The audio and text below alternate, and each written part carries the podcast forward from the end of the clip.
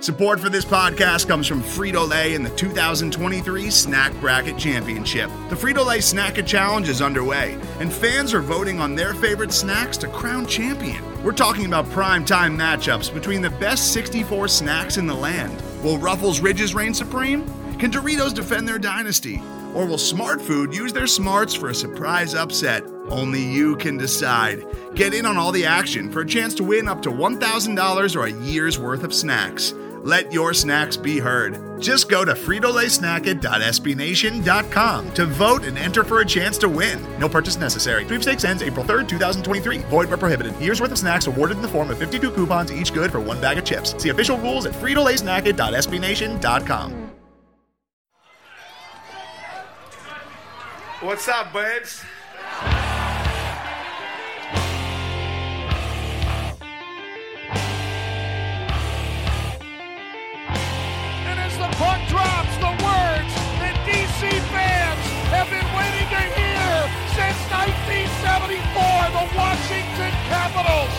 The 2018 Stanley Cup champions. It's not a dream. It's not a desert mirage. It's Lord Stanley, and he is coming to Washington.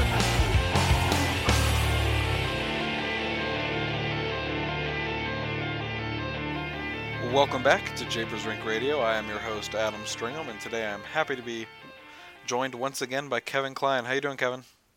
I'm doing well. I'm doing well. Good to be back on the show. I think the last time uh, that we met here, we were we were crying into our, our phones and computers in the afterglow of the Stanley Cup victory. I think you're right. I think it was it was you and I and Pepper, right? So that was Yep. uh, yeah, I think that was like the day after. So that was June pretty, 8th. that was that was pretty cool.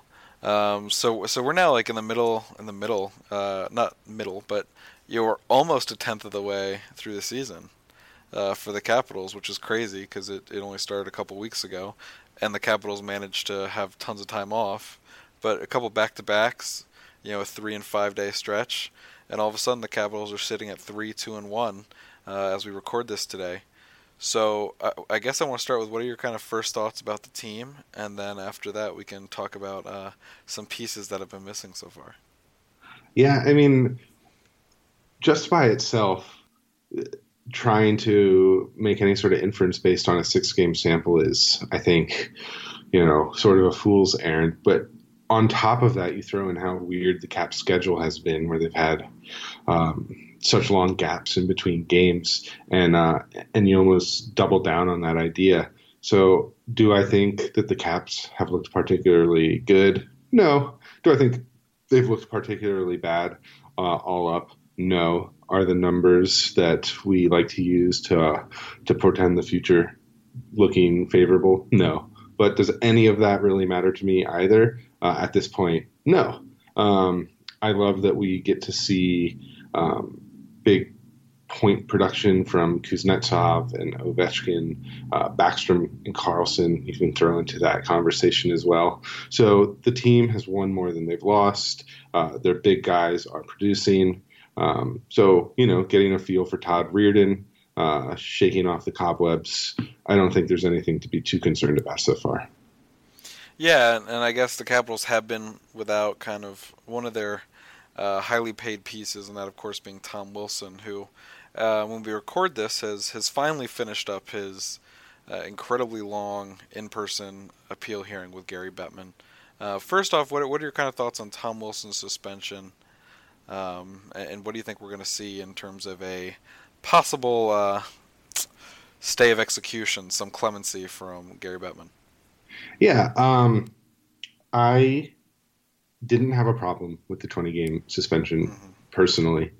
Um, you know, if they want to if they want to throw the book at the guy, try to get him to change his behavior, that's fine. Um, I you know, there is some accountability for the team to send the message to get him to stop playing the way that he plays. You know, whether he is breaking the law of the NHL or not is sort of irrelevant. They're, if they're punishing him, um, and so if the team isn't able to get it through his head, then they deserve some accountability as well. Um, when it comes to what I think is going to happen with the suspension and, and clemency, um, you know, having it reduced, I, you know, can scarcely begin to speculate. Um, I one thing that I'm keeping an eye on, and it's a really strange sort of confluence of different um, different flavors of suspension in the in the NHL, is the um, the the neutral arbiter who lowered the suspension um, for Austin Watson, uh, the Nashville Predators, on his domestic violence charges, and now that suspension sits at a lower clip than what Tom Wilson has been given.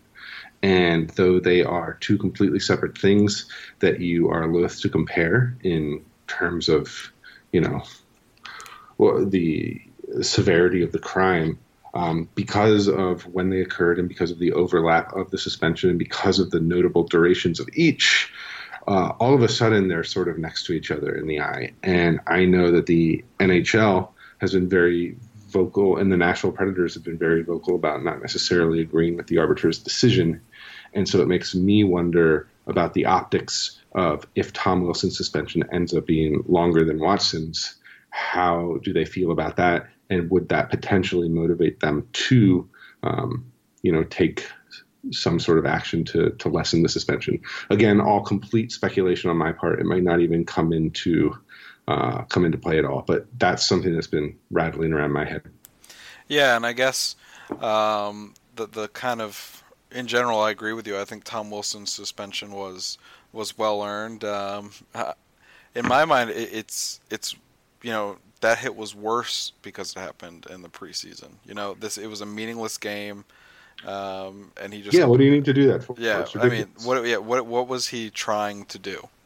You know, and and there was the bad blood um, from the hit on Kempny that happened in St. Louis earlier in the preseason, but it wasn't it wasn't the guy that Wilson wrecked that did the hitting. You know, so.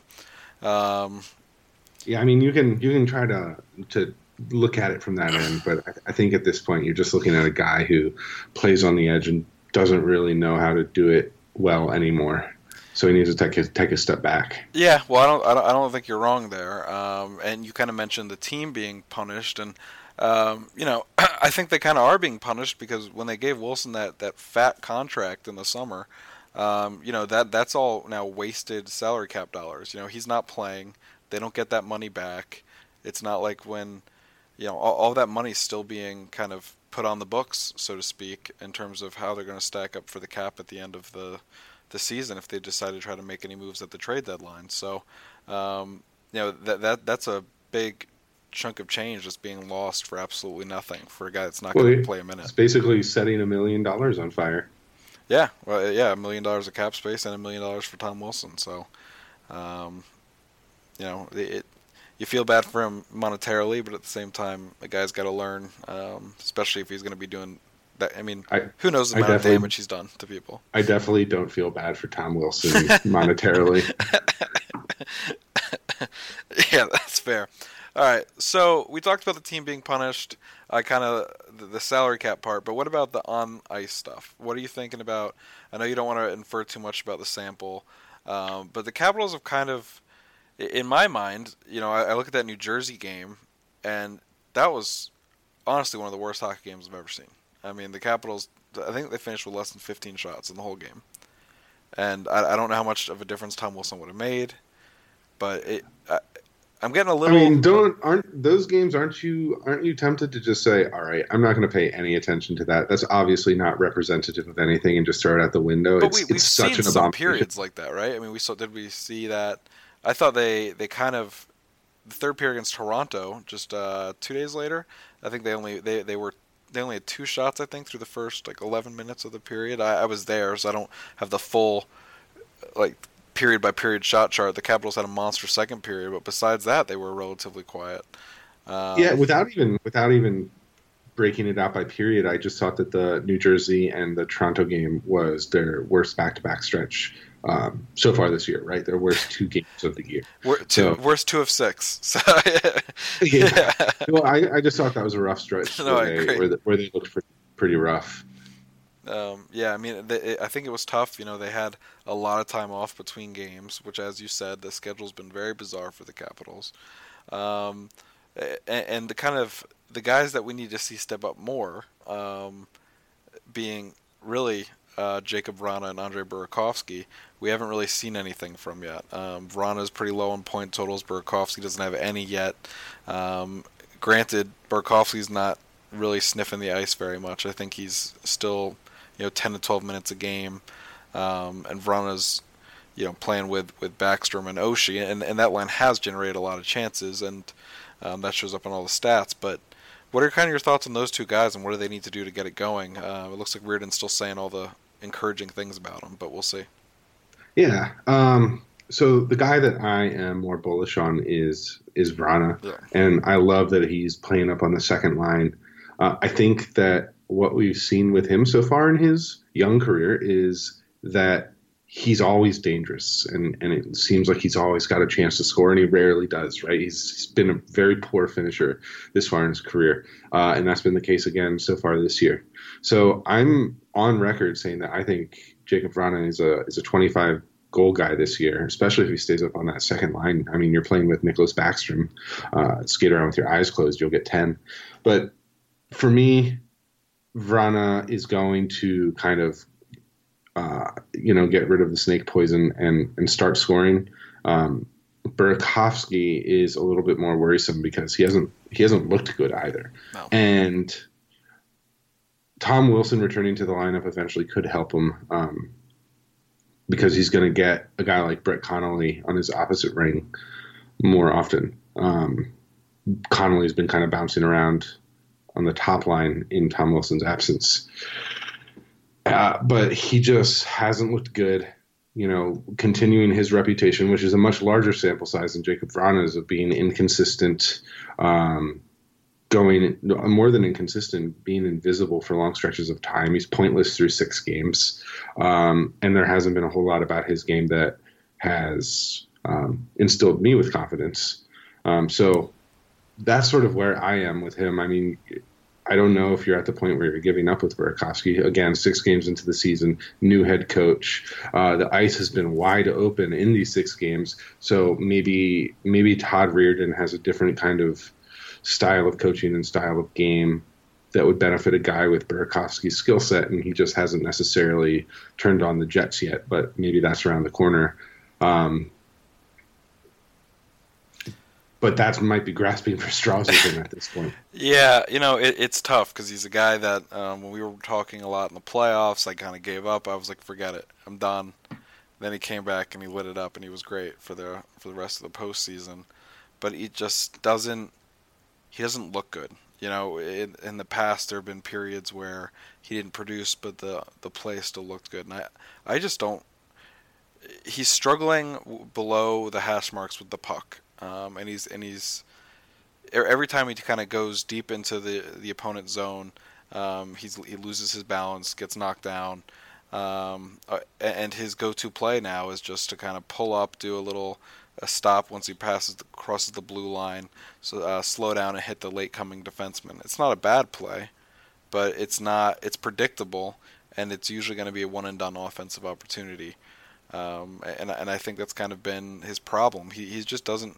He's not showing that kind of dynamic skill set that we that we see whenever he's playing at a level that um, I think either of us find encouraging. So I I mean I think you sort of touched on one of the most frustrating parts of his game, which is the you mentioned like like losing his balance. And it's not that specifically, it's that when he's playing well, he's really strong on the puck. Yeah. Right. And he just controls it and he makes plays and and it's great and he's you get a glimpse of what he could be and if he was like that every night, I mean this lineup all of a sudden becomes even deeper than it already is. Um, but for some reason that goes away, and it's it's hard to fathom how you can be so strong on the puck some nights and then so uh, so easily pushed off of it on others. I mean, obviously, the competition, whoever you're facing, is a variable that changes from night to night. Uh, but it's pretty clear that that the the variance in that skill with Burakovsky is is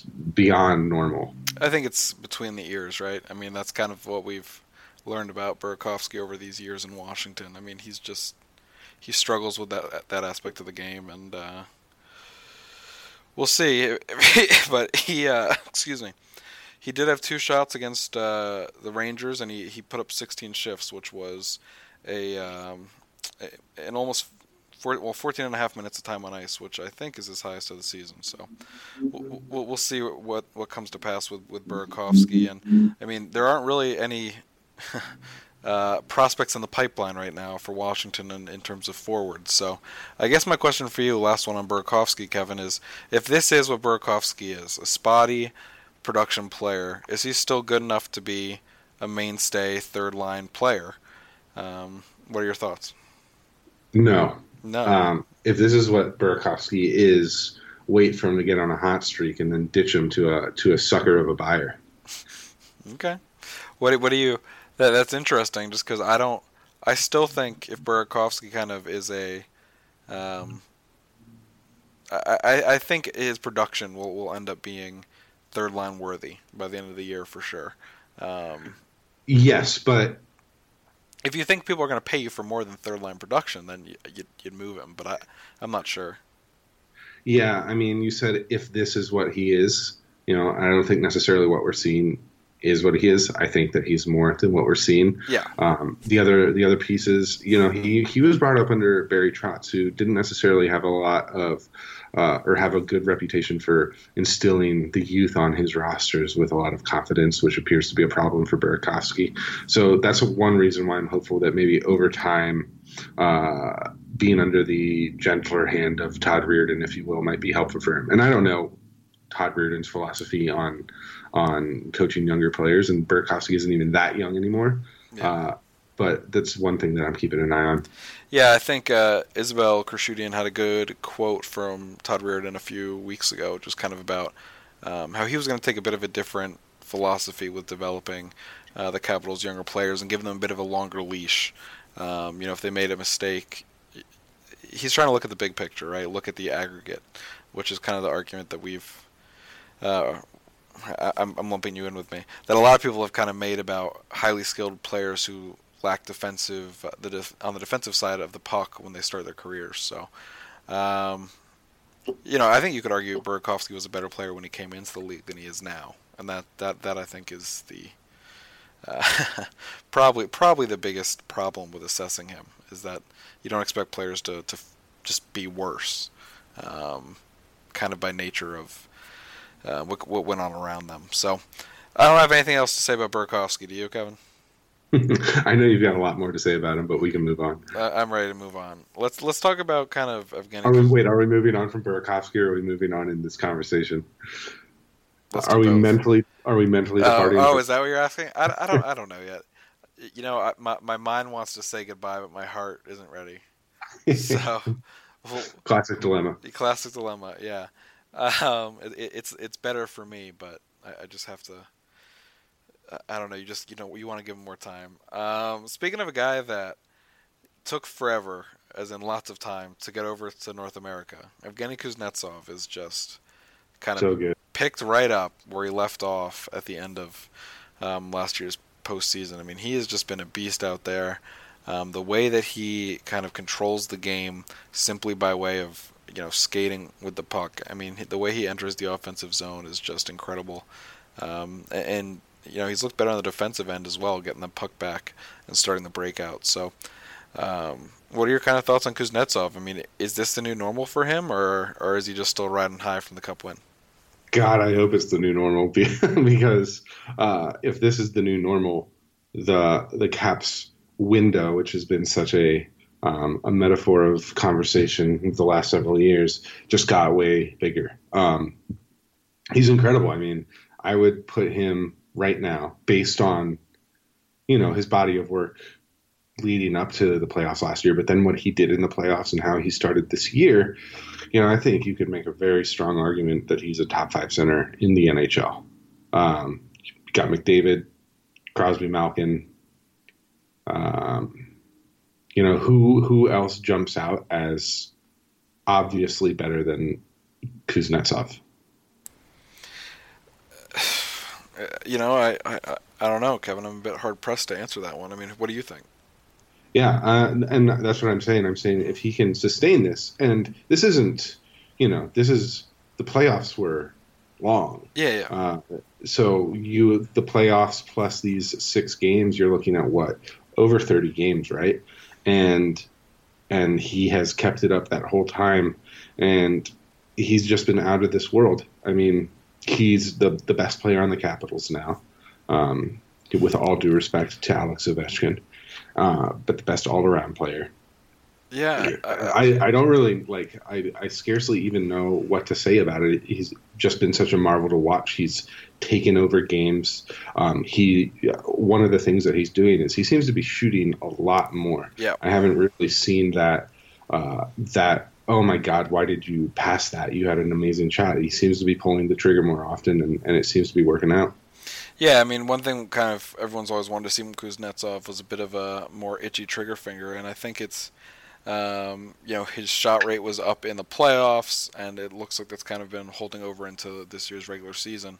Um, you know, he, he's he and Ovechkin have a really nice synergy because if guys are going to start shading Ovechkin, Kuznetsov has has the opportunity to shoot more, and um, you know, I think it might work a bit better than with a guy like back. You know, Backstrom's always going to look to pass to Ovechkin, right? Um, while Kuznetsov's probably going to be a bit more comfortable shooting, and also, you know, Ovechkin isn't the guy he was when he and Backstrom had that great dynamic for all those years. Just because you know Ovechkin's still the best. I mean, he's the best goal scorer on the team. He's the best goal scorer in the league. But he, he doesn't he doesn't do as well. I think creating his own space as he used to. He's still really good at it. But I mean, he's not. You know, he's not 0708 Ovi anymore. He needs uh, so he really benefits, I think, playing with a guy like Kuznetsov who can, um, you know, m- make the offense or the defense rather shade over a bit more. Um, they they have to respect Kuznetsov. That opens up Ovechkin and vice versa. I think.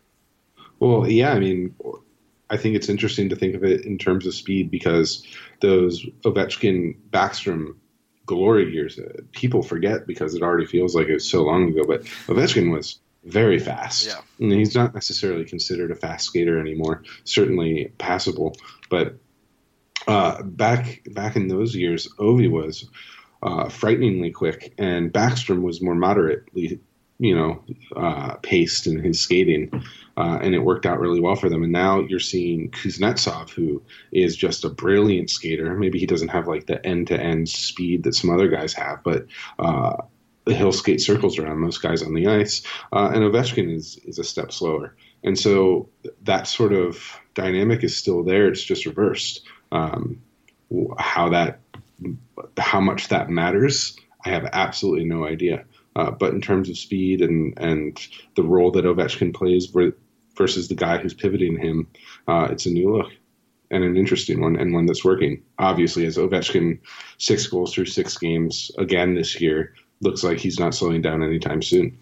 Now, I, agree with you 100%. Um, who would you be having playing on their on their wing right now? I mean, we've seen Connolly start the year there. Stephenson's been there recently. Um, is there anybody else you'd give a look? Um,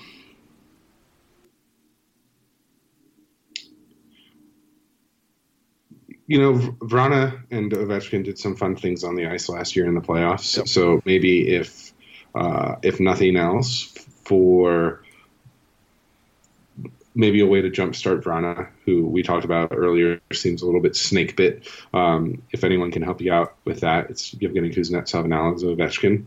Um, I was generally fine with Connolly up there. Uh, I got a little frustrated with him because I, I felt like he has br- been bricked on like six excellent chances already this year, uh, mostly as a result of the wizardry of Kuznetsov like creating the chance for him in the first place. Mm-hmm. Um, but I'm I'm sort of fine with uh, the Stephenson Connolly so long as Kuznetsov and Ovechkin are producing the way that they are. It, it seems like it's scarcely going to matter. Yeah.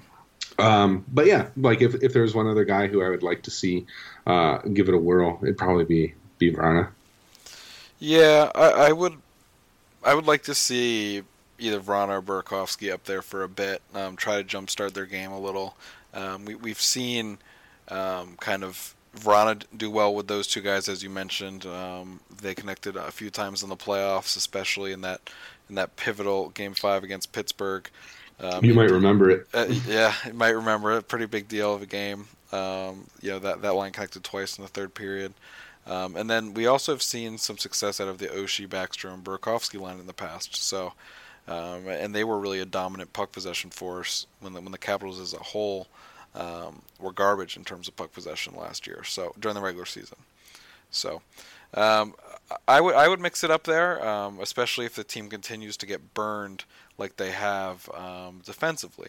Not that you know these are going to be like the best defensive lines, but sometimes I think if you have a better offense, do a better job possessing the puck, um, you know, it might help out in your own back end. E- even though I know that the stats don't show that having a lower shot rate against means a higher shot rate for and all that sort of stuff, but um, I, would be ready to mix it up given the, the number of high quality chances the Capitals have been giving up. Um, what what are your kind of your thoughts on the Capitals' defensive scheme this year and kind of the, the high quality looks that they've been giving up? I mean, I don't know how much scheme there's been. It seems to be a lot of flailing and spinning around on the skates from the defensemen. I mean, they've looked really, really, really bad um, to a man, right? Like in the defensive zone. I don't think I would call out any of those guys as being head and shoulders above the rest of them. Um, at this point, again, I still think it's like a little bit, of, a little bit of the early season yips. Um, it's it's tough to think that the same group of defensemen um, who are who and the man who coached them last year is still behind the bench, albeit in a different capacity, would explain the the variance from last year to this year in, in any way other than just you know uh, random chance or what have you. Um, so as with everything else, I'm hesitant to read too far into it. Um, they've just looked really bad. You know, they're they're not covering they're not covering covering forwards in front of the net. This is this is a constant point of frustration for me. Is it seems like uh, there's always a, an opposing forward in front of the net with an opportunity to clear him out, and it never happens. Um, failed clears. I mean, just to cherry pick a moment, um, yesterday, Dmitry Orlov trying to get out of his own zone, like whiffs on a pass, sends the puck to the middle of the ice. Um, and I think there was a diving play by somebody else to prevent a, a, another high danger scoring chance for the Rangers. Um, and then once you kind of turn turn the ice over, those guys start to shine a little bit. John Carlson, Dmitry Orlov, obviously all the offensive skill in the world. Uh, but I, I, couldn't tell you schematically if anything has changed. Yeah. Uh, I think that they're probably simply not playing well. Yeah, that's fair. I mean, I think the Capitals they played really well against Boston that first game, um, and I think you know they were all amped up. And since then, it's kind of been this is the regular season. We know what we're doing, and uh, at least that's what I'm hoping the case, the case is. Um, there are a few other things I want to touch on you, Kevin, before we wrap this thing up. Um, I think one of the big ones is that kind of came out today is that Nicklas Backstrom said that he thought John Carlson was robbed of a Norris Trophy last year. Um, I think that's a really interesting quote. I think that um, John Carlson had a really great offensive season last year. I don't think in any way, shape, or form is John Carlson the best defenseman in the National Hockey League. What do you think? No, um, definitely not. Um, to keep me honest here, he led he led the NHL in points scored by a defenseman last year. I, right? I, I am pretty confident that is the case. Okay, so you know, I can understand that quote from a player's perspective, looking over at his buddy who also hoisted the cup, and yeah. uh, after after leading the Blue Liners in points and saying, "Here was the best defenseman. He led the league in points." Um, I can get it you know, and it's also just uh, a nice thing to do for your pal, nice thing to say. Uh, of course, I don't think that John Carlson is the best defenseman in the league. I doubt that Nicklas Backstrom thinks that about John Carlson. Um, play, he plays against John Carlson in practice, and he uh, plays against every other defenseman in the league in games. Um, so no, I mean it seems more of a, of a throwaway quote. Um, everybody's still feeling buddy buddy from the cup. um, yeah, I unpacking that one's a little tough to me. It just seems like uh it just seems like he was sort of given a, a softball question. All right, now let's let's be um, let's do this for fun. Did John Carlson have a better case for the Norris Trophy last year than Mike Green had for the Norris Trophy during his tenure in Washington? No. Yeah, I agree 100%. I think Mike. No. I think Mike, Mike, Green, Mike Green. Green was robbed. Yeah, Mike Green was robbed. Okay, good. Mike Green was was biggest crime Mike Green committed was being ahead of his time. Yep, I agree. Uh, Mike Green in his prime was like Erik Karlsson good. That's that's Yeah, it's- Yeah. exactly. All right, same page here. So uh, I, we, we, No, we, we are in di- we are in disagreement with apparently the majority of the Capitals media staff, or no, it's not. Maybe that's not fair. Uh, with some of the Capitals media staff who seem to to think that John Carlson really was robbed. I, I think Carlson was maybe robbed from an All Star appearance. I think John Carlson's good enough to be an All Star in the NHL, but I, I, don't- I don't I don't I don't think he's a top tier defenseman. I think he's a great defenseman. Maybe well okay. Maybe he's top tier, but he's not like Yeah, top I was, five. I was I was Yeah. gonna say he's No, yeah. top tier. He's like top, he's top ten, top fifteen. And and certainly a, uh, NHL def- like whoever's leading the defense corps of the NHL in points deserves to be in the conversation Yeah. as well. No, yeah, his name you know what, I will say he was kinda it was weird that nobody even really talked about it last year. Usually Yeah, you have to at least talk about the guy with the most points before you dismiss him. Yeah, I, I absolutely buy that he wasn't given enough attention or thought Yeah. in that conversation. But I'm selling that he was, you know, he Wow, deserved yeah. be noticed. All right, Kevin, you got anything else here, man? I mean, we're we're we're heading into a to a, an, an action-packed tilt tomorrow with the Capitals playing the Florida Panthers. Um, you have any thoughts, kind of, about that game or any of the other upcoming tilts? No, I would just say that what I am looking for is for kind of a little bit of the early season jankiness uh, to come out of their game here in the next handful of games. Um, I want to pay attention to the possession metrics, right? Make sure that they level out, which would involve a couple of good games from the Caps here. Um, just because you don't like to see the team pinned in the end zone, and but at the same time, you know, possession has never been this team's strong suit. Uh, it's never hurt them in the in the regular season very much, just because of their high end skill and their lethal power play. Um, and for a long time, the uh, the knock on that was, well, yeah, but teams that have bad possession numbers do poorly in the playoffs. Well, the Capitals last year weren't a good possession team, and we saw what they did. So something about this team um, the possession is just a little less worrisome to me when it's hovering somewhere around that 50% mark. Usually the other things can can kick in to carry them over the not uh, carry them or get them over the hump, I guess. Uh, but I'd still like to see some some better play, just like crisper passing, better decisions, um, and really, I'm just I'm just watching to see Kuznetsov, Ovechkin put up the points, uh, see how um, differences in Reirden's game um, begin to show up as compared to Trotz's game. You know, all of those things right now I think are still a little bit murky. Um, I think they're still a little bit masked by just the general ugliness of early season hockey. Um, and so just casting an eye towards that, I, I don't think we're going to know what this Capitals team is for for at least another month or so. Um, so really just waiting for the fog to clear. yeah, and I, I'm I'm just not getting too worked up about know, Anything. anything, Yeah. right? Uh, we still got the win, right? We still have the cup, um, so that's Still have the banner in the rafters. watch out. You don't want JP coming after you. Don't steal his quote. Uh, all right, That's inside baseball. inside baseball. All right, uh, on behalf of myself and Kevin Klein, thank you so much for for listening to this episode of Japers' Rink Radio. Kevin, I'm gonna tell you to, to, to give a shout out to your work, but you and I just kind of talk. We don't really write stuff anymore, do we? So. Uh, Oh, I uh, Oh, did you write something and I missed it? I reviewed some bobbleheads. I'm uh, I'm always a little slow at the beginning of the season. You'll you'll see some analysis from me regularly throughout the year. All right, where should I follow you on Twitter? At sick unbelievable. All right, if you don't follow Kevin already, you probably didn't listen in, in the playoffs, so welcome aboard. Uh, th- thanks for listening to this episode of Japers' Rink Radio. As always, please uh, give us a, a follow on, on Twitter at Drink Radio. Um, give us a like on Facebook and a five star review on iTunes. Uh, as always, you can always, always twice, check us out on SoundCloud. Thanks again for li- listening to this episode of Drink Radio.